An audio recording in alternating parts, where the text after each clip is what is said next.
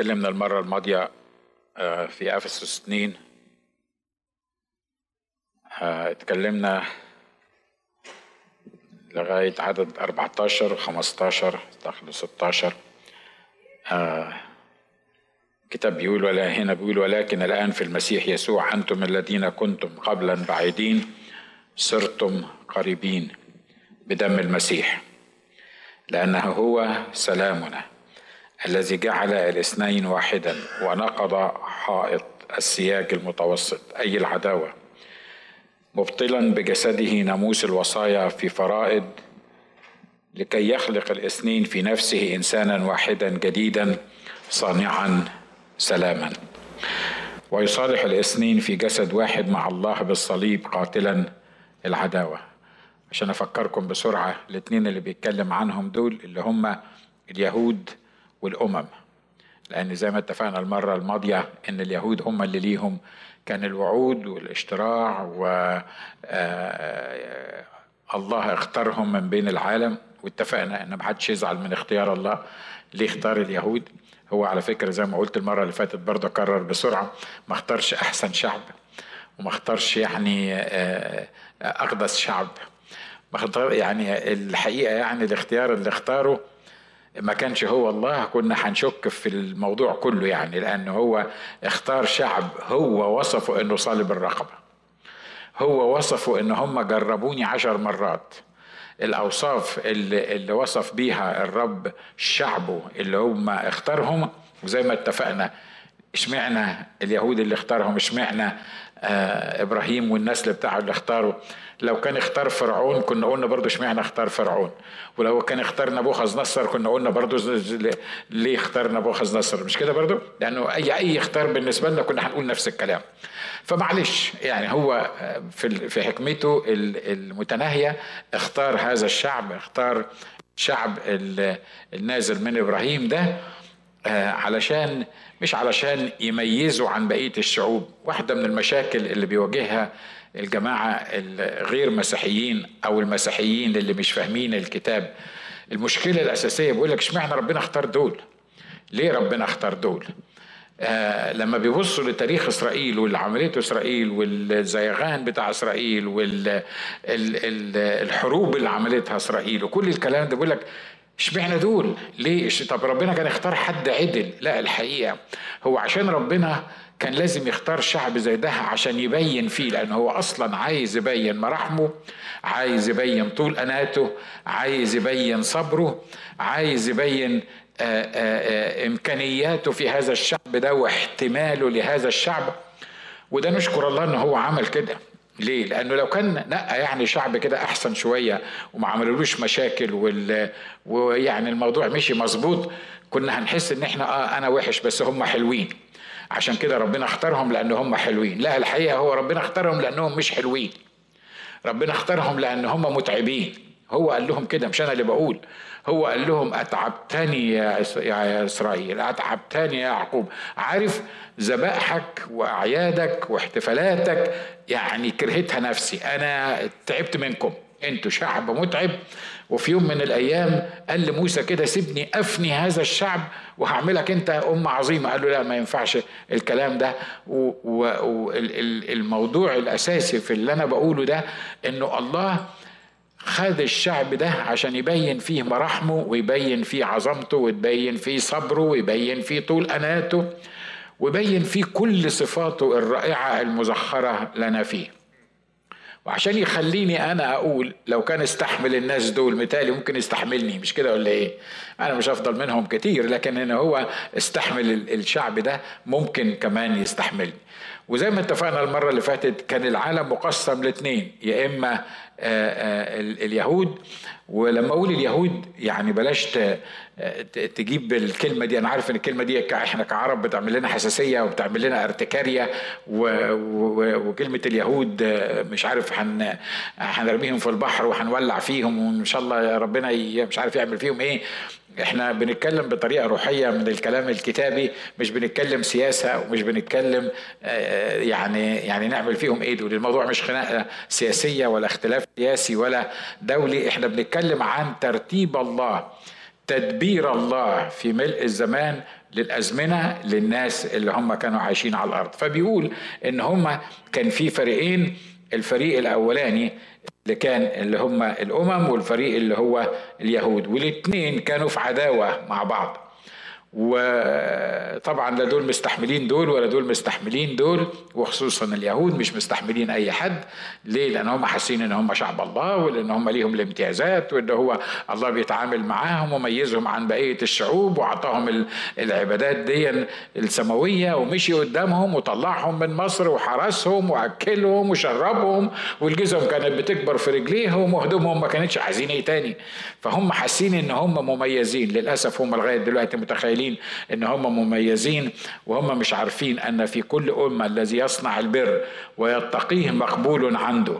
لان دلوقتي ما بقاش عنده امم وبقاش عنده يهود. بس خلي بالك، احنا دلوقتي مش بنتكلم على تدبير اخر الازمنه، مش بنتكلم على بعد ما الكنيسه تختطف، لا مش مش دي النقطه اللي احنا بنتكلم فيها. احنا بنتكلم عن نظره الله للارض دلوقتي. الله عنده فريقين، ما بقاش عنده يهود وأمم، عنده فريقين. فريق واحد اسمهم الناس اللي قبلوا يسوع مخلص شخصي لحياتهم، والفريق التاني اللي رافضين قبول الله مخلص شخصي لحياتهم. الفريق اللي قبلوا يسوع مخلص شخصي لحياتهم دول موجودين في كل قبيلة وشعب وأمة ولسان، عرب ويهود ونيمة. اقرا أعمال اتنين في حلول الروح القدس، هتلاقي الناس اللي كانوا موجودين والشعوب اللي كانت موجودة هناك في كل أمة، في كل أمة حتى من آكل البشر. الذي يصنع البر ويتقي الله مقبول عنده. وانا مش انا كررت الكلام ده مرتين قبل كده، لكن هقوله في دقيقه واحده المره دي كمان. مقبول عنده ليه؟ لانه بيصنع البر. الكتاب بيقول الذي يصنع البر مقبول عنده. بس ما هو البر؟ وعلى اي اساس البر ده؟ وبر مين اصلا اللي بيصنعه؟ يصنع البر ما هوش بيصنع اعمال حسنه، لأن لو فكرة إن هو يصنع أعمال حسنة صدقوني كانت كان غير المسيحيين، بعضهم كان يمكن يسبق المسيحيين، معلش خلينا أقول يمكن يسبق بعض المؤمنين في في الدخول للسماء. لكن الموضوع مش الذي يصنع أعمال حسنة، مش اللي لا الفكرة الأساسية الذي يصنع البر. ايه البر اللي الله بيبص له بيركز عليه وما بيعترفش بغيره؟ حاجة واحدة بس، هو بر المسيح. امين. البر اللي احنا كسبناه من المسيح، البر الممنوح لنا، مش البر اللي احنا عملناه. احنا عملنا البر بعد ما منح الله لينا البر واخدنا بر المسيح، بقينا ابرار وبقينا نقدر نصنع البر. لكن لو زي ما اتفقنا واتكلمنا في المرات الماضية، لو كنت أنا إنسان ميت بالذنوب والخطية، أصنع بر منين؟ أعرف أصنع بر منين؟ لأن أنا ميت، أنا بالاسم صورت وبالخطية حولت دي أمي. علشان أصنع البر لازم أبقى حي، وما فيش حاجة تحييني إلا موت المسيح لأجلي، لأنه لما أقام أقامنا معه وأجلسنا معه في السماويات. وتلاقي السلاسل دي مرتبطة ببعض. وبقي الموضوع إنه البر الممنوح ليا هو بر المسيح. ألبسني ثياب الخلاص، كساني رداء إيه؟ رداء البر. هو اللي كساني رداء البر، مش أنا اللي عملت رداء البر. لما آدم حب يخبي نفسه ويصنع ليه رداء، متهيألي ما مسكش ساعات، أول ما طلعت الشمس تكرمش، وقع، اتفضح، ما بقاش ليه بر. لكن لما ال ال الله غطاه بجلد الذبيحة، قدر يتعامل مع الله مرة تاني، وقدر الله يوعده بأنه من من نسل المرأة من هو سيسحق رأس الحي. عشان كده بيقول هنا انه ولكن الان في المسيح يسوع انتم الذين كنتم قبلا بعيدين صرتم قريبين بدم المسيح، لانه هو سلامنا. هنا بيتكلم عن المسيح، مش بس بيدي سلام، لا المسيح هو سلامنا. ليه؟ لانه هو رئيس السلام، لانه هو السلام. هو مش شخص بيدي سلام. واضح الفرق بين الاثنين مش كده؟ انا ممكن اقول لواحد سلام عليكم، او احاول اعمل صلح وسلام بين اثنين، لكن هو اصلا السلام، هو اصلا تجسد السلام في المسيح. صرتم قريبين بدم المسيح، احنا قلنا الكلام ده المره الماضيه، لان هو سلامنا الذي جعل الاثنين واحدا. الاثنين اللي هم الامم واليهود، ونقض حائط السياج المتوسط. كان في حيطة بيننا احنا الاثنين، لا هم قادرين يجوا عندنا ولا احنا قادرين نيجي عندهم. ليه؟ لأن هم ليهم طريقتهم في العبادة اللي الرب قال لهم عليها، وإحنا كان لينا طريقتنا في العبادة. إحنا هم بيعترفوا بالذبيحة، الأمم معظمها ما بتعترفش بالذبيحة. anyway كان في حاجات كتيرة تخلي إن في حيطة بين الاتنين أو سياج متوسط بين الاتنين. فبيقول ونقض حائط السياج المتوسط أي العداوة، مبطلا بجسده ناموس الوصايا في الفرائض، لكي يخلق الاثنين في نفسه إنسانا واحدا جديدا صانعا سلاما. برضو تاني مرة بيتكلم عن صناعة السلام، وإيه إيه حكاية إنه يخلق الاثنين في نفسه إنسانا واحدا جديدا صانعا سلاما. آه مبطلا بجسده ناموس الوصايا. ناموس الوصايا اللي هو كان عند عنده عند اليهود، انك اعمل واعمل واعمل واعمل واعمل، ولو عملت الحاجات دي كلها هتبقى مبرر قدام الله. الامم ما كانش عندهم ال الوصايا دي، فكان في حيطه واقفه، ناس بتعمل وصايا وناس ما بتعملش وصايا، ناس ليها عهود واشتراع وناس ما لهاش. فكان في حيطه كده موجوده او فاصل او حائط سياج متوسط زي ما بيقول الكتاب، وده عمل عداوه بين الاتنين، او هو العداوة. فهو علشان يشيل السياج ده عمل ايه؟ هو كمل الناموس بموته على الصليب، كمل كل مطالب الناموس، وبقي هو الوحيد اللي قدر يكمل الناموس، واللي ليه الحق انه يغفر خطايا كل واحد يؤمن بيه ويجيله ويحط ثقته فيه. ليه؟ لان هو الوحيد اللي تمم الناموس، هو الوحيد اللي قدر يدخل ببره الذاتي. واضح اللي انا عايز اقوله ده؟ يسوع هو الوحيد اللي قدر يدخل ببره الذاتي بعمله على الصليب قدام الله الاب. ولما دخل قدام الله الاب مسك ايد اليهود ومسك ايد الامم وحطهم في بعض، وقال يبقى انتوا مش اتنين دلوقتي، لا انتوا فيا انا، لان انا سددت مطالب الناموس بتاع اليهود، وانا اشتريت الامم، وانا اللي حطيت الاتنين او عملت الاتنين واحد، والاتنين دول كان لا يمكن يبقوا واحد الا في المسيح يسوع. عشان كده اللي عمله الرب، دايما بقول اللي عمله الرب على الصليب اكبر جدا من تفكيرنا او اللي احنا نقدر نوصله. مبطلا بجسده ناموس الوصايا. ناموس الوصايا كان بيقول ايه؟ اللي يعمل خطية لازم يموت، اجرة الخطية هي موت. فالناموس بيقول اجرة الخطية هو هي موت. فعشان كده هو مات. ليه؟ علشان يبطل ناموس الوصايا ده. انت انت بتقول ان اجرة الخطية هي موت، اه يعني اللي يعمل الخطية يموت، اه يعني اللي ما عملش خطية المفروض ما يموتش.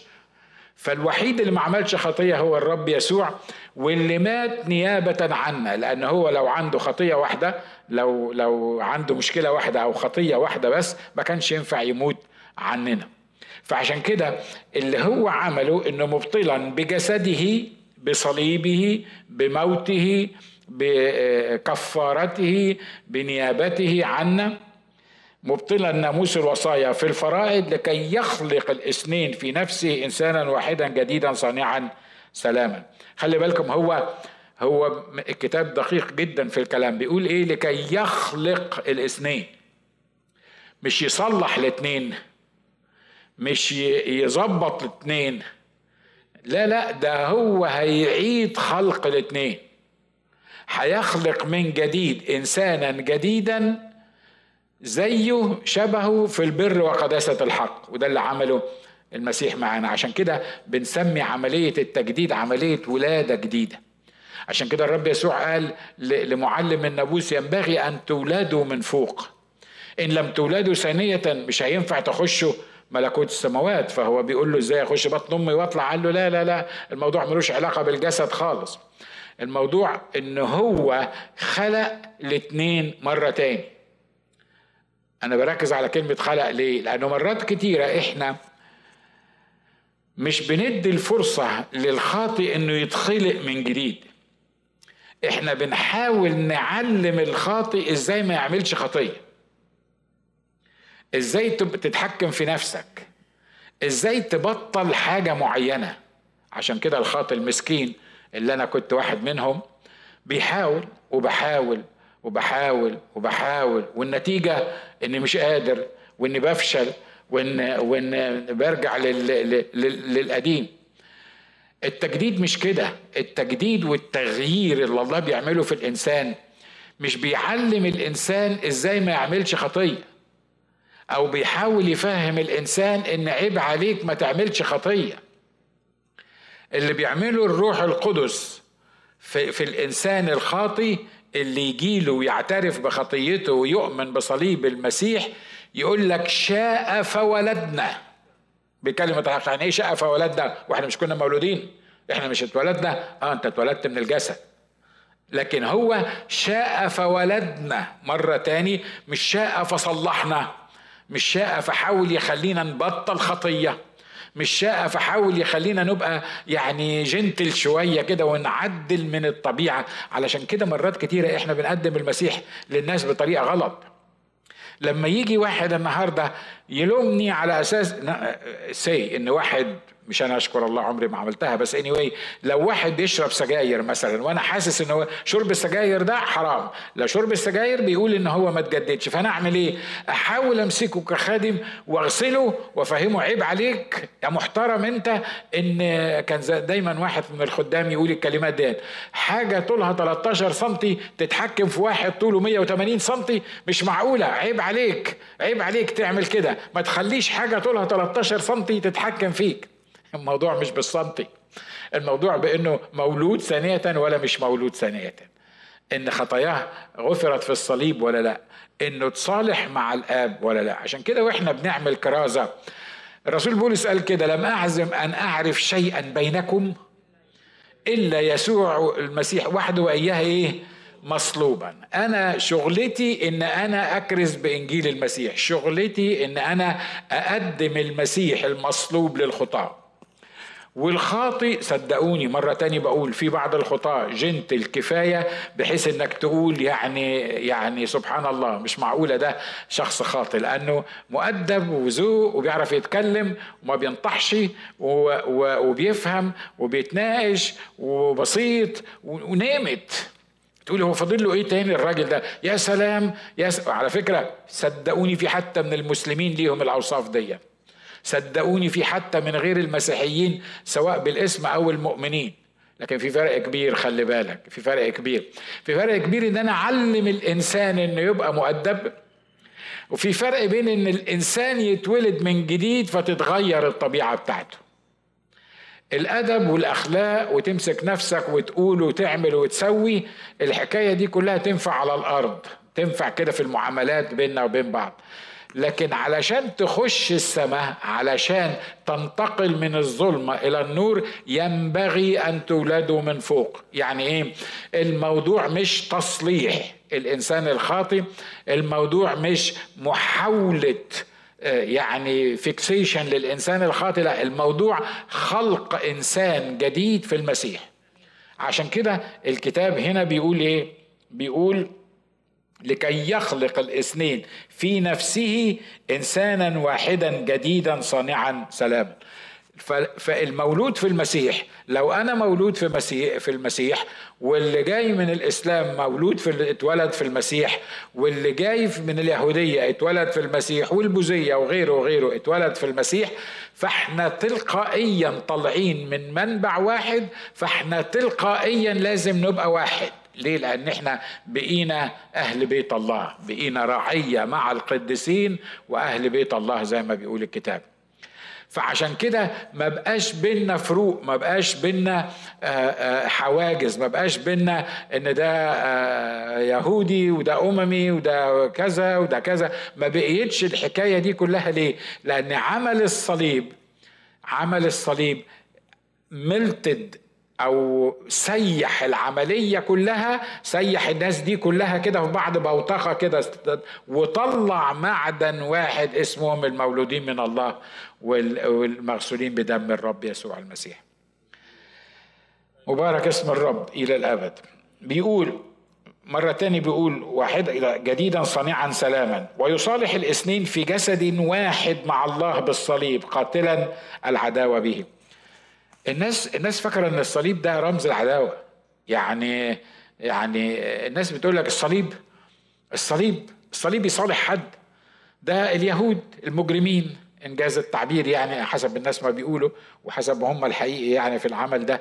اليهود والأمم اتفقوا بيلاطس البنطي على على يسوع وصلبوه، والصليب كان أداة إعدام، الصليب كان أداة تفرقة. ليه؟ لأنه أنا لو مش مولود من من من الله وحاسس إن جماعة اليهود دول صلبوا المسيح، متهيألي أعمل زي بلدياتنا اللي نزل من بيتهم وشاف واحد يهودي ضربه بالنار، فوقف قدام الحاكم، بيس الحاكم بيسأله بيقول له أنت موتته ليه؟ قال له دول اليهود اللي ضربوا المسيح، قال له دول اللي موتوا المسيح، قال له دول موتوه من ألفين سنة، قال له أنا لسه سامع امبارح. فهو سمع إن هم موتوا المسيح، فبقيت العملية الصليب إن هو إيه؟ بقيت عداوة، مش كده ولا إيه؟ بقيت بقيت, بقيت صلبوه وما صلبوهوش. على فكرة كلنا صلبناه، كلنا صلبناه، كلنا صلبناه. تقول لي وانا صلبته فين؟ ده انا ده ده من ألفين سنه اتصلب، والكتاب بيقول كده ان ان كلنا يعني مجروح لاجل معاصينا، مسحوق لاجل اثامنا. فالصليب اصلا لان كلنا اشتركنا فيه سواء كنا عند الصليب او بعيد عن الصليب، لانه مات لاجل خطايانا واقيم لاجل تبريرنا زي ما بيقول الكتاب. فالنتيجه ان كلنا ان كلنا احنا صلبناه.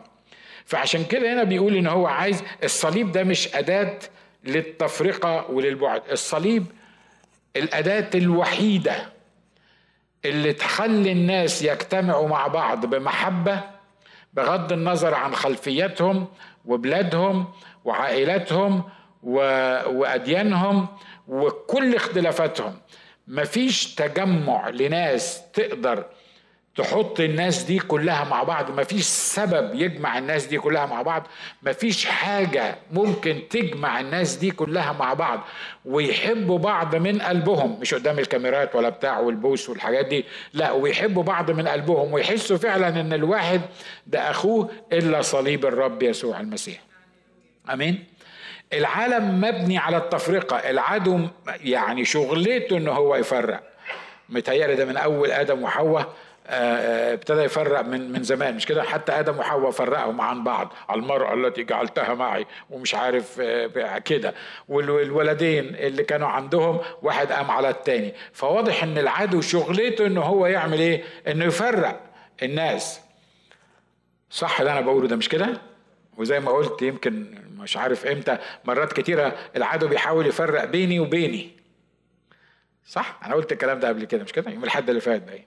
آه العدو بيحاول يفرق بيني وبيني، بيحاول يفرق ناجي، بيحاول يخلي ناجي اتنين واحد آه ضد التاني. بالتالي ان كان بيحاول يفرق ناجي، متهيألي ممكن يحاول يفرق ناجي واماني، مش كده ولا ايه؟ ومتهيألي كمان يحاول يفرق ناجي واماني وتيمي واندي، يحاول بكل امكانياته ان هو يكسر الروابط ويفرق، لان هو بيمشي بالطريقه الاستعماريه فرق تسد. لكن الرب يسوع بيعمل ايه هنا؟ بيقول ويصالح الاثنين في جسد واحد مع الله بالصليب قاتلا العداوة به، فجاء وبشركم بسلام أنتم البعيدين والقريبين. خلي بالكم البشرة بتاعت الصليب هي ايه؟ بشرة سلام. سلام ليه؟ لأنه من غير يسوع مفيش سلام، من غير صليب مفيش سلام. لا سلام قال إلهي للأشرار. فهو أصلا ما عندوش سلام مع نفسه، وزي ما قلت لو هو ما عندوش سلام مع نفسه مش هيبقى عنده سلام مع الناس الآخرين، ومش هيبقى عنده سلام في أي حاجة بيمر بيها أو بيعيش فيها. فشغلة المسيح عمل إيه؟ إحنا كنا في عداوة مع الله، إحنا كنا في عداوة بعضنا مع بعض، إحنا كنا في عداوة بيننا وبين نفسنا. فلما جه المسيح، واحدة من الحاجات اللي عملها إن هو جه عشان يدينا سلام، سلام مع نفسي وسلام مع الآخرين، وقبل الاتنين لازم يكون في سلام مع الله. عشان لما يعمل سلام مع الله، لما يكون في سلام بيني وبين الله، يبقى في منتهى البساطة أقدر أبقى في سلام مع أخويا اللي أنا شايفه، مش كده ولا إيه؟ ولو كنت أقدر أبقى في سلام مع أخويا اللي أنا شايفه، المفروض ده ينعكس على حياتي ويبقى في سلام جوايا. عشان كده لما جه الرب فبيقول فجاء وبشركم أنتم البعيدين، مش بس انتوا البعيدين والقريبين، بشركم بايه؟ بسلام، لأنه به لنا كلينا قدوما في روح واحد إلى الآب. به لنا كلينا، كلينا هم مين؟ الأمم واليهود. به ايه دي؟ بايه بالظبط؟ بصليب المسيح، بصليب المسيح، بموت المسيح، بقيامة المسيح، بعمل المسيح على الصليب. أصبح إحنا الاثنين من حقنا به، إحنا الاثنين الحق قدوم، بقي لينا ثقة بالدخول. في الأول إحنا ما كانش لينا دخول، في الأول إحنا كأمم ما كانش لينا دخول، ما كناش نقدر نخش حتى البيت الأرضي، ما كناش نقدر نقدم ذبيحة لأنه ما كانش تقبل مننا. عشان كده الشعب اليهود، شعب القديم، كان بيفتخر على الأمم إن هم شعب الله، ليهم حق، لأن الباقيين ما كانوش يقدروا يمارسوا العبادات بتاعتهم وخصوصا في الهيكل. لكن بالصليب، لأن به لنا كلينا قدوما في روح واحد إلى الآب. خلي بالكم القدوم ده والمجيء إلى الآب ده بالروح. أمين. الموضوع مش مش يلا بقى ما هو المسيح صالحنا والموضوع يلا تعالى انت بقى يهودي وانا اممي. وانا بشوف اجتماعات الحقيقه بتشلني، يعني بتخليني اشد في شعري. يعني يقول لك ايه؟ تعالوا نعمل صلح بين اليهود وبين العرب، which is okay، المؤمنين يعني. وبعدين تبص، انا حضرت الاجتماعات دي كتير، يعني يعني حضرتها، ولانها كانت معموله بجودويل زي ما بيقولوا، وانا حضرتها بجودويل بس ما فكرتش فيها كتير الحقيقه في ساعتها. فكان يطلع واحد يهودي يروح معبط في واحد مصري مثلا. انتوا عارفين طبعا ان بين الاثنين ما صنع الحداد، واحنا كنا عايزين نرميهم في البحر في يوم من الايام، وعبد الناصر قال لنا ان احنا مش عارف هنعمل ايه في اسرائيل، ومن هم وراء اسرائيل، من هم وراء اسرائيل البلد اللي انت قاعد فيها. واحنا طبعا نشكر الله من اجلنا صدقناه وعشنا في البتاع دون وهتفنا له ويسقط اسرائيل وحاجات من كده. فبيقول لك احنا بص بص احنا بقى مؤمنين ومالناش دعوه احنا بالسياسه دي. فنعمل اجتماع يحصل ايه بقى؟ يطلع واحد يهودي ويطلع واحد مصري، يمسكوا في بعض وينفعلوا ويفضلوا يبكوا ويصالحوا بعض ويسامحوا بعض. انا زمان قبلت الحكايه دي، بس دلوقتي لما ابتديت افكر في الكلام اللي احنا بندرسه ده قلت يا جماعه، هو انتوا مش عارفين ان احنا اصلا اتصالحنا من زمان ولا ايه؟ هو انتوا هو انتوا انتوا ايه؟ هو انتوا لسه بتحاولوا دلوقتي تصالحونا امم على يهود؟ ما هشوفوا لو أمم على يهود بعيد عن المسيح مش هنتصالح، وعمرنا ما هنتصالح، وعمرنا ما هنحب بعض، و... ولسه برضو احنا بنغني الأناشيد الوطنية بتاعت زمان وهنفضل نغنيها إلى يوم القيامة. صح؟ موافقين على الكلام اللي أنا بقوله ده؟ ده لو احنا بنتكلم عن سياسة أو احنا بنتكلم عن علاقات. سيبك انت من حكاية معاهدة سلام ومعاهدة بطيخ والحاجات اللي بيعملوها دي. حتى في معاهدة السلام انتوا عارفين يعني في معاهدة السلام احنا كنا بنعمل ايه. لكن لو صالحنا في المسيح، والحقيقة مش احنا مش لسه هنتصالح في المسيح، احنا اوريدي اتصالحنا في المسيح في صليب المسيح لما المسيح مات عشاننا. فاوريدي صالحنا احنا الاتنين مع بعض. يبقى اللي احنا محتاجينه مش ان احنا نيجي نعبط في بعض عشان نصالح بعض، اللي احنا محتاجينه ان احنا نيجي نرقص في محضر الله لانه صالحنا ولانه غيرنا ولان احنا بقينا واحد في المسيح، واحنا مش لسه اعداء، احنا صولحنا بموت المسيح يسوع. امين. اتاري اتاري الصليب ده عمل حاجات كتيره كل شويه بنكتشفها، كل شويه بنكتشف حاجة رائعة فيها. لأن به لنا كلينا قدوما في روح واحد إلى الآب. ليه؟ لأنه الروح القدس هو اللي قادنا لله الآب، مش كده برضو؟ الروح القدس هو اللي بكتنا، الروح القدس هو اللي فتح عينينا، الروح القدس هو اللي كلمنا عن خطايانا، الروح القدس هو اللي أقنعنا إن إحنا خطاة. وبالنسبة لليهود نفس القصة، بالنسبة لأي حد في أي دين تاني نفس القصة، الروح القدس هو اللي عمل الحكاية دي. فأصبح لينا قدوم في الروح في روح واحد إلى الآب.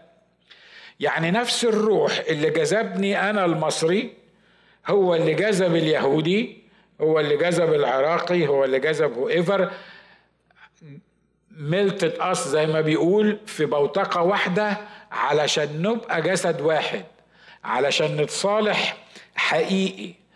مفيش صلح بعيد عن صليب المسيح. باي ذا واي، حتى مع نفسك ومع نفسي مفيش صلح بعيد عن صليب المسيح.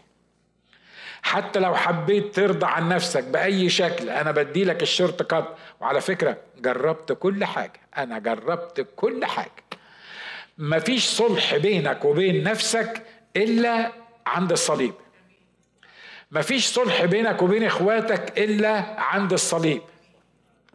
تعالى قول لي أي طريقة تاني، تعالى قول لي إن أخطأ إليك أخوك فاذهب وعاتبه، ده كلام الرب يسوع. يعني ده مش كلام مش مزبوط، يعني مظبوط. من الفكرة مش مش فكرة عتاب الشخص الآخر هي اللي هتصالحني بيه.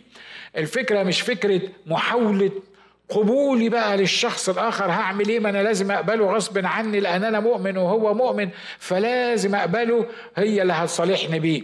عارف، مفيش حاجة تصالحني بأخويا إلا عند صليب المسيح. لما تروح عند صليب المسيح وترفع عينك كده وتتأمل لمدة ثواني قد إيه هو عمل عشانك، قد إيه هو سامحك، وقد إيه دفع تمن خطاياك، وقد إيه غفر اللي ما كانش يتغفر، وقد إيه وقد إيه وقد إيه. متهيألي عند صليب المسيح قبل ما تدور ظهرك تكون حبيت أخوك. مظبوط؟ والرب عطى أمثلة عن كده، الرب عطى أمثلة عن كده لمديون مش عارف بعشر تلاف، واللي مش قادر يسدد، واللي مش قادر يعمل. يا إخوة أخوات، إحنا محتاجين نفهم الكلمة علشان نقدر نعيش بيها. في ناس ما تتحبش، نعم. في ناس ما ينجرعوش بالعراقي، نعم. في ناس البعد عنهم أحسن، صدقني أحسن. بس أنا عايز أقول لك حاجة، كل ده يتصلح عند صليب المسيح. أنا مش بتكلم عن حد أمام الله، ومش بتكلم عن أي حالات، لكن أنا بتكلم لكل واحد وبتكلم لنفسي الأول. لأن مرات كتيرة بنحاول وبنحاول وبنحاول وبنحاول وإحنا مخلصين، لكن الموضوع مش محاولات. موضوع إنك تيجي عند الصليب وتحسب كم من الخطايا غفرها ليك المسيح، وإيه أنواع الخطايا اللي غفرها ليك المسيح، وإيه العقاب اللي كان المفروض تاخده بلا شفقة وبلا رحمة إن ما كانش المسيح غفر ليك الخطايا دي. ولو فكرت في كل ده هتحب صديقك أكتر من نفسك. ليه؟ لأنه ده اللي بيعمله عمل الصليب. عمل الصليب هنا في الحتة اللي قريناها بيعمل حاجتين، بيدي سلام وبيصالح. وبيصالح بينهم. بفكر في مرة كان عندنا، أنا يمكن حكيت الحكاية دي زمان قوي، كان عندنا في كنيسة من الكنائس اللي كنت بشارك في رعايتها، كان عندنا اتنين أخوات، واحدة شابة صغيرة واحدة ست كبيرة. وانتوا عارفين يعني الخناقات يعني ممكن تحصل بين الستات والرجاله، او الرجاله والرجاله والستات والستات بسهوله. عشان خايف اقول ان تحصل بين الستات، الشباب بيقول على الستات، لا انا بتكلم عادي يعني. فبتحصل. المهم حصلت خناقه بين الست الكبيره والست الصغيره، وحاولنا بقى احنا نصلح موضوع الخناقه بتاع الست الكبيره دي والست الصغيره. الكبيره تقول دي غلطت فيا وانا قد امها، يعني هي غلطت فيا وانا قد امها واروح اصالحها؟ لا، ما يصحش حسب المنطق البشري، ما يصحش.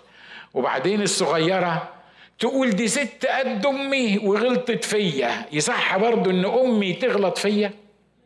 وتفضل تروح دي تقول لك امي وغلطت، ودي تقول لك بنتي وغلطت. وحاولنا نصالح، وحاولنا نجيب كل، انا والاسيس الثاني اللي كنا، حاولنا نجيب كل الاساليب اللي ممكن تصالح أي أعداء على بعض. ما أمكنش، دي لو قعدت هنا التانية تقعد هنا، دي لو وصلت شمال التانية تبص يمين. ما أعرفش أنتوا فاهمين اللي أنا بقوله ده ولا لأ؟ إن شاء الله ما يكونش يعني. anyway الموضوع ال... ال... إحنا تعبنا، إحنا تعبنا وفشلنا. فأنا حتى قلت الأسيس التاني، قلت له احنا مش هيفضل ما عندنا ولا اتنين نسوان دول اللي في الكنيسة. النسوان كلمة كويسة يعني على فكرة، فعشان ما حدش يفهمني غلط من اللي بيسمعوني المصريين، يعني مش معقول احنا في الكنيسة هنفضل دي قالت ودي عادت ودي قالت ودي عادت ودي قالت ودي عادت ومش عارفين نسيطر عليها، والكبيرة مش عايزين نزعلها والصغيرة مش عايزين نعصرها، والكبيرة مش عارف بتقول انا كبيرة والصغيرة بتقول انا. زهقنا بقى يعني، خلاص قرفنا من من العملية دي. عارفين مرة واحنا بنرنم واحنا بنرنم قوة الترنيم، واحنا بنرنم والله فعلا روح الله حضر في الاجتماع، ولا حد قال للكبيرة قومي ولا حد قال للصغيرة قومي، ولقينا ان الكبيرة وقفت رايحة ناحية الصغيرة وهم الاتنين في نفس اللحظة، كما لو كان الروح القدس كده مسكهم من دماغهم وشدوهم من شعرهم هم الاتنين وعمل لهم كده. فدي قامت من هنا ودي قامت من هنا، وكل واحدة فيهم اعتذرت للتانية وصلحوا وتحبوا، وخلصت المشكلة لما كنا بنرنم عن صليب المسيح. امين. عشان كده انا بنصحك لو في حد في الاجتماع او بره الاجتماع مش قادر تقبله مش قادر تبلعه، رنم عن صليب المسيح كتير وفكر في صليب المسيح. امين. حد موافق على اللي انا بقوله ده؟ ها، الكلام ده عملي، الكلام ده عملي، لان صليب المسيح يقدر يغفر الخطايا. قدامنا دقايق قليله ونخلص. ويصالح الاثنين في جسد واحد مع الصليب، مع الله بالصليب قاتلا العداوة به. بيصالحهم مع مين؟ ده مش بس بيصالحهم بعضهم مع بعض، ده بيصالحهم ايه؟ ده بيصالحهم مع الله. الكتاب بيقول كنتم أعداء بالذنوب والخطايا، كنتم أعداء مع الله. في حد عاقل يا اخوانا يعادي ربنا؟ ده انت في الشرق الأوسط ما تقدرش تعادي أمين شرطة، مش كده ولا ايه؟ تبقى ما بتقبلوش ومش ومش عارف مين، لكن لما تقابله تلاقي نفسك يعني لو لو طولت تنط عليه وتبوسه عشان تفهمه انك حبيبه، عشان ما, ما يعملش معاك مشكله. في حد يعادى الله؟ في حد ممكن يبقى في عداوه مع الله؟ حد قادر يصدق الفكره دي؟ في حد عاقل في الدنيا ممكن يبقى في عداوه مع اللي خلقه، مع اللي ممشيه، مع اللي عطيله يتنفس، مع اللي بيعطيله الصحة، مع اللي عطيله المال والدخل، مع اللي عطيله, عطيله كل حاجة، حتى عطيله هو نفسه؟ في حد يعمل عداوة مع الله؟ أتاري الخطية دي وحشة، مش كده ولا إيه؟ وحشة زي ما قال الكتاب، الخطية خطيئة إيه؟ خطيئة جدا. الخطية والشرير اللي وقعنا في الخطية دي كانت حاجة مشكلة كبيرة جدا. بس أنا النهاردة عايز أقول لك بشرة، سواء هنا في الكنيسة أو بتسمعني على التلفزيون أو في الإنترنت أو في أي حتة، أنت مش محتاج تصالح الله، أنت محتاج تتصالح مع الله. أنت مش محتاج تيجي تقول لله أنا هصالحك أنا هسامحك. ليه؟ لأنه هو ما عملش حاجة غلط معاك. أولا. الحاجة التانية، أنت ما تقدرش تعمل كده، أنت محتاج تتصالح مع الله، لأن الله هو اللي خد المبادرة وخلى يسوع مات علشاني وعلشانك، عشان يمسك إنجاز التعبير إيد الله من ناحية ويمسك إيدي أنا من ناحية، وهو على الصليب يحطهم هما الاتنين في بعض. في حاجة تاني ممكن يعملها الله أكتر من كده؟ يعني إحنا الأعداء، وإحنا اللي سقطنا في الخطية، وإحنا اللي عديناه، وإحنا اللي قلنا له ابعد عنا بمعرفة طرقك لا نصر، وهو اللي حبنا من غير سبب، وهو اللي أرسل يسوع المسيح عشان يموت لأجلنا، وهو اللي بيعرض علينا المصالحة. حد يصدق إن ممكن واحد يرفض إنه يتصالح مع الله؟ أنا كنت واحد من دول، وبالتالي كلنا في يوم من الأيام كل واحد فينا وواحدة كانوا واحد من دول. لكن الله بيّن محبته لنا، لأنه ونحن بعد خطاه مات المسيح لأجلنا. واحدة من الحاجات اللي بيعملها الصليب انه بيصالح الاتنين على بعض وبيصالح الاتنين على الله. وزي ما اتفقنا لما تتصالح مع الله تتصالح مع اخوك. لا يمكن اصدق، اسمع اللي بقوله كويس، لا يمكن اصدق انك متصالح مع الله لو مش متصالح مع اخوك. انا مش بتكلم على التجديد، مش بتكلم على انك عرفت يسوع مخلص شخصي لحياتك، لا لا لا، انا مش بتكلم على كده. أنا بتكلم على علاقاتنا ببعض بعد ما تجددنا، بعد ما عرفنا الرب يسوع. لا يمكن تكون متصالح مع الله حقيقي وفاهم الصليب عمل فيك إيه وإنت مش متصالح مع أخوك، لأنك لو متصالح مع الله حقيقي وفي في سكة بينك وبين الله حقيقي مش هتلاقي أي مشكلة إنك تتصالح مع أخوك. أمين؟ طبعا لما بقول بتصالح مع أخوك أقصد برضو مع أختك أو مع أختك أو مع أي واحد. يبقى الفكرة هي لو أنا النهاردة في بأي شكل من الأشكال عداوة بيني وبين أي حد، أنا محتاج أتصالح مع الله، أنا محتاج أظبط موقفي أولا مع الله، وتلقائيا لما موقفي يتظبط مع الله أتظبط مع الناس.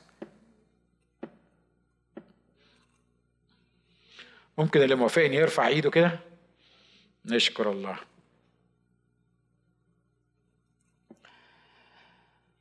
به لنا كلينا قدوما في روح واحد إلى الآب. عدد تسعة عشر بيقول فلستم إذن بعد غرباء ونزلا، بل رعية مع القديسين وأهل بيت الله. يا جماعة يا بتوع الأمم، انتوا ما تحسوش ان انتوا أقل من اليهود. ليه؟ لأن انتوا دلوقتي ما بقيتوش غرباء، ما بقيتوش نزلاء، لا ده انتوا بقيتوا رعية مع القديسين. يعني اللي بيرعاكم واحد، انتوا رعية واحدة مع القديسين وأهل بيت الله. وده الحاجة اللي تخليني أفرح بالمسيح. ليه؟ لأنه لأنه عارف احتياجي أنا كأممي وسدد الاحتياج ده.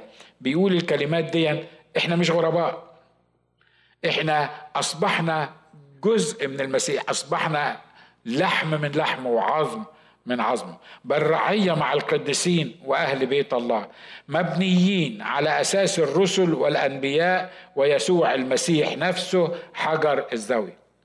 بعد ما اتصالحتوا وبقيتوا أحجار حية، خلي بالك من الحتة دي، بعد ما اتصالحتوا مع الله واتصالحتوا مع أنفسكم واتصالحتم مع بعضكم البعض، بقيتوا أحجار حية زي ما قال الرسول في مكان تاني، أحجار حية مبنية على أساس، لأنه أي بناء لازم يقوم على أساس.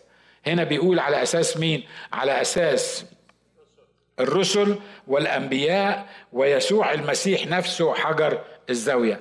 تقول لي هم الرسل والأنبياء اشتركوا في إن احنا نبقى أحجار حية؟ أو إن احنا نعرف المسيح مخلص شخص لحياتنا؟ ولا ليهم أي دور في الصليب؟ ولا ليهم أي دور في الغفران؟ ولا ليهم أي دور في أي حاجة؟ لا ملهمش، هم ملهمش. هنا مش بيتكلم عن الخليقة الجديدة لما تتخلق جديد في المسيح. علشان تتخلق جديد في المسيح الكتاب قال هنا به، بالمسيح يسوع وحده فقط ولا سواه. لكن علشان تتبني في المسيح انت محتاج الكلمة النبوية التي هي أثبت. والكلمة النبوية التي هي أثبت دي مين اللي قالها؟ مين اللي كتبها؟ مين اللي عمل البناء ده؟ متهيألي الرسل والأنبياء. أي رسل وأنبياء؟ والأنبياء اللي بيتكلم عنهم هؤلاء الرسل والأنبياء اللي لم يتكلم أحد منهم قط بمشيئة إنسان، أو لم تأتي نبوة قط بمشيئة إنسان، بل تكلم أناس الله القديسون مسوقين من إيه؟ من الروح القدس. علشان كده بولس الرسول قال عن نفسه كبناء حكيم.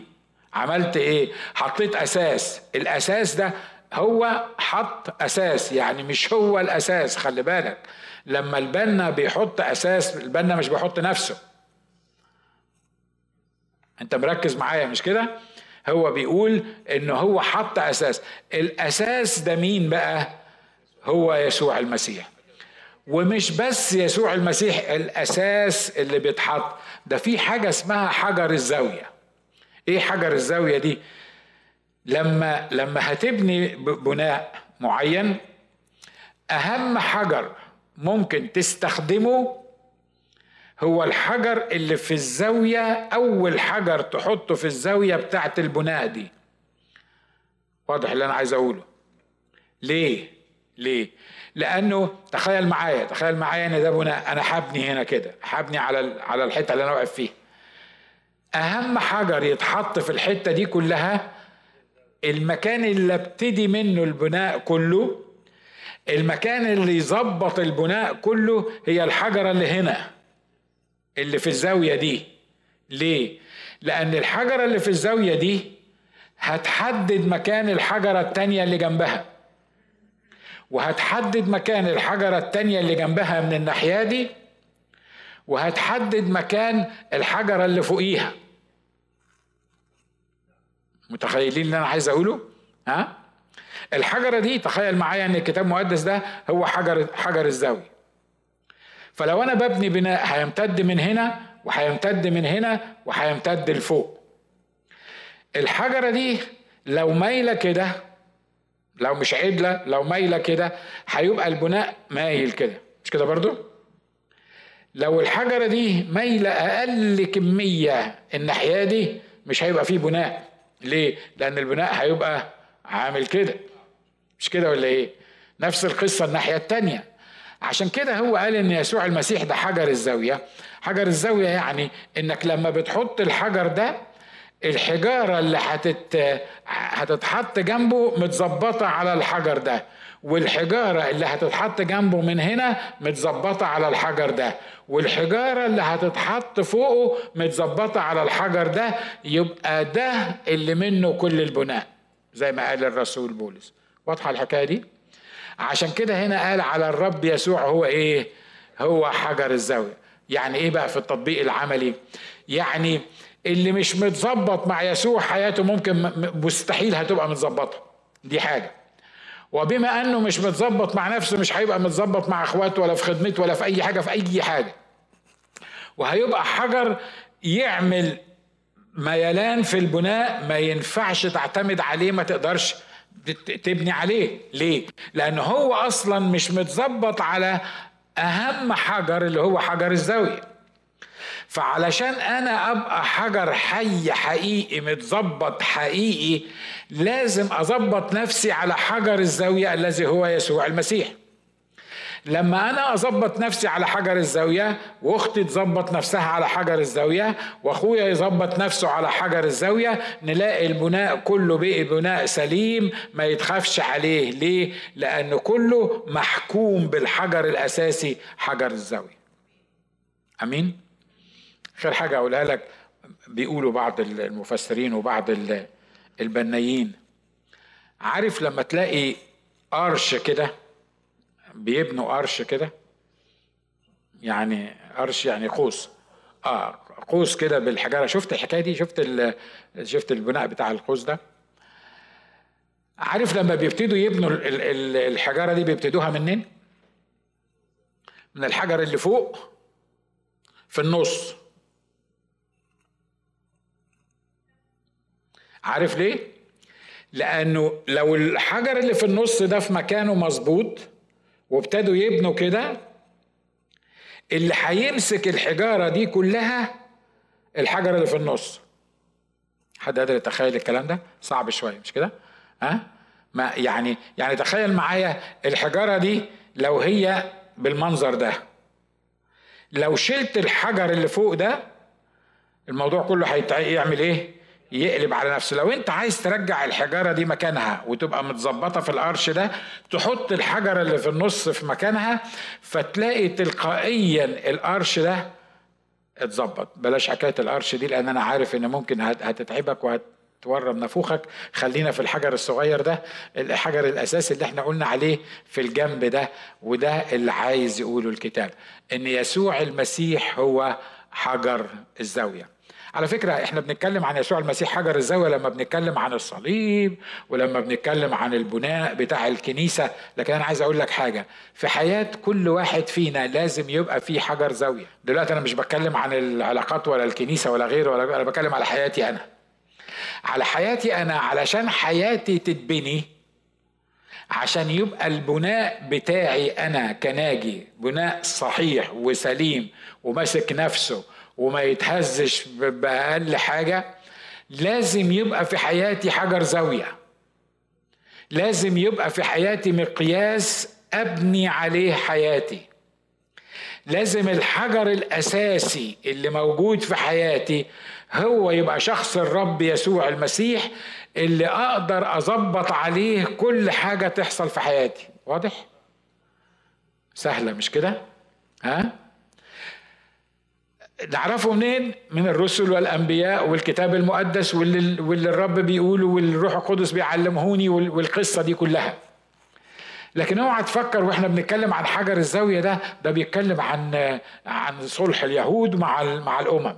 لا لا لا، هو صحيح بيتكلم عن كده في الحتة دي، لكن هو كمان بيتكلم عن حياتي أنا، إن حياتي أنا، البناء بتاع حياتي أنا، أهم حجر فيه اللي يبتدي يظبط كل حاجة، إن كان كلامي، علاقاتي، آه، وقتي، آه، شغلي، آه، تطلعاتي، اهتماماتي، هواياتي، حط بقى نيمت كل الكلام ده. علشان يبقى بناء اسمه ناجي لازم يبقى فيه حجر زاوية كلها متظبطة عليه. أمين؟ لو ما كانش يسوع هو حجر الزاوية بتاعي وبتاعك، أؤكد لك إن بناءك هينهار بشكل أو بآخر. ليه؟ لأن حجر الزاوية ده، يعني اللي دارس فيكم يعرف ان في حاجه اسمها مركز الثقل والقصه بتاعت دي اللي هو بيظبط العمليه، يعني انا قلتها يمكن خمس مرات بحاول اقولها ب عشرين شكل. anyway الحجر الاساسي ده، لما تحط الحجر الاساسي ده حجر الزاويه في حياتك ويبقى لك حجر زاويه، كل حاجه تقاس على حجر الزاويه. علاقاتي تقاس على حجر الزاويه، باشا دي مع حجر الزاويه ولا لا؟ تعليمي الكتابية تنفع دي فوق المسيح ولا ما تنفعش؟ تنفع دي مبنية على الأساس ده ولا ما تنفعش؟ أمين؟ موافقين على اللي أنا بقوله ده؟ ها؟ ومفهوم بتالي مش كده؟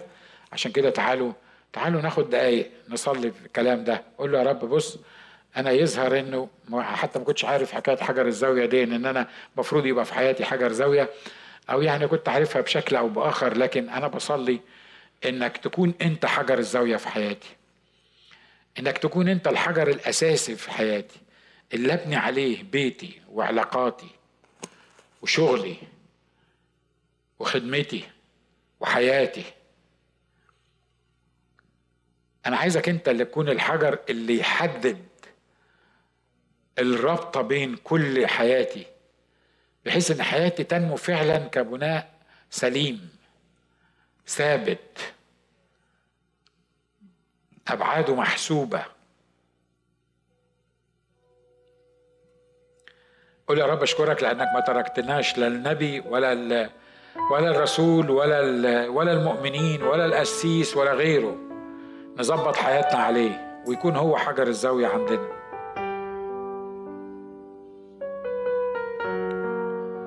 لكن أنت حطيت يسوع المسيح نفسه، الشخص الوحيد اللي بلا خطية، الشخص الوحيد اللي بلا اعوجاج، الشخص الوحيد اللي نطمن واحنا ظابطين حياتنا عليه، الصخر الكامل صنيعه الذي لا يعتريه تغيير ولا ظل دوران.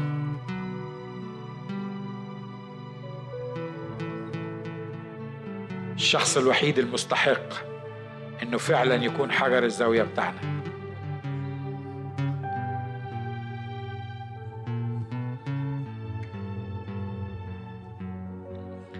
يا رب أشكرك لأجل الرب يسوع، أشكرك لأجل جه عشان يديني سلام، عشان يصالحني مع نفسي ومع الآخرين ومعاك. أشكرك لأجل المحبة الكبيرة اللي حبني بيها، لأني ما استاهلش في ذاتي وفي نفسي، لكن هو وضع نفسه وأطاع حتى الموت، موت الصليب،